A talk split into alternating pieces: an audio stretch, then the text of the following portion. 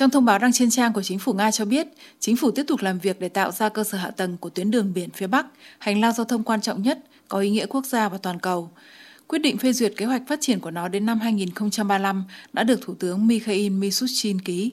Tổng cộng, kế hoạch bao gồm hơn 150 hoạt động, tổng kinh phí là gần 1,8 nghìn tỷ rúp. Nội các nhấn mạnh rằng các mục tiêu chính của công việc phát triển tuyến đường biển phía Bắc là đảm bảo vận chuyển hàng hóa đáng tin cậy và an toàn cho người dân sống ở vùng cực Bắc, cũng như tạo điều kiện để thực hiện các dự án đầu tư ở vùng Bắc cực của đất nước.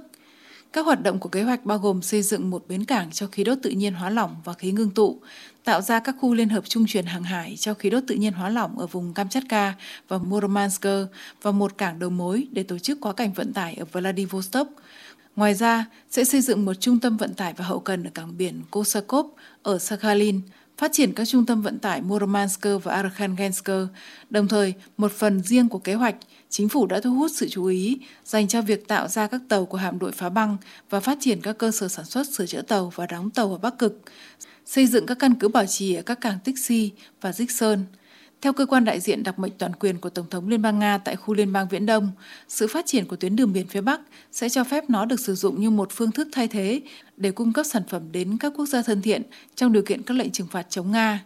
Phó Thủ tướng, đại diện toàn quyền của Tổng thống tại khu Liên bang Viễn Đông Yuri Trutnev nhấn mạnh rằng để tuyến đường biển phía Bắc thực sự trở thành một hành lang giao thông toàn cầu mới, giúp cho giao thông dọc theo đó có hiệu quả kinh tế và an toàn, cần phải làm rất nhiều việc – cần đóng mới tàu phá băng, tàu cứu hộ, phụ trợ, tạo bến cho các dự án đầu tư lớn đang triển khai. Tất cả các công trình quy mô lớn này được chia thành các phần riêng biệt, mỗi hướng đi được lên kế hoạch theo năm với các nguồn kinh phí tương ứng.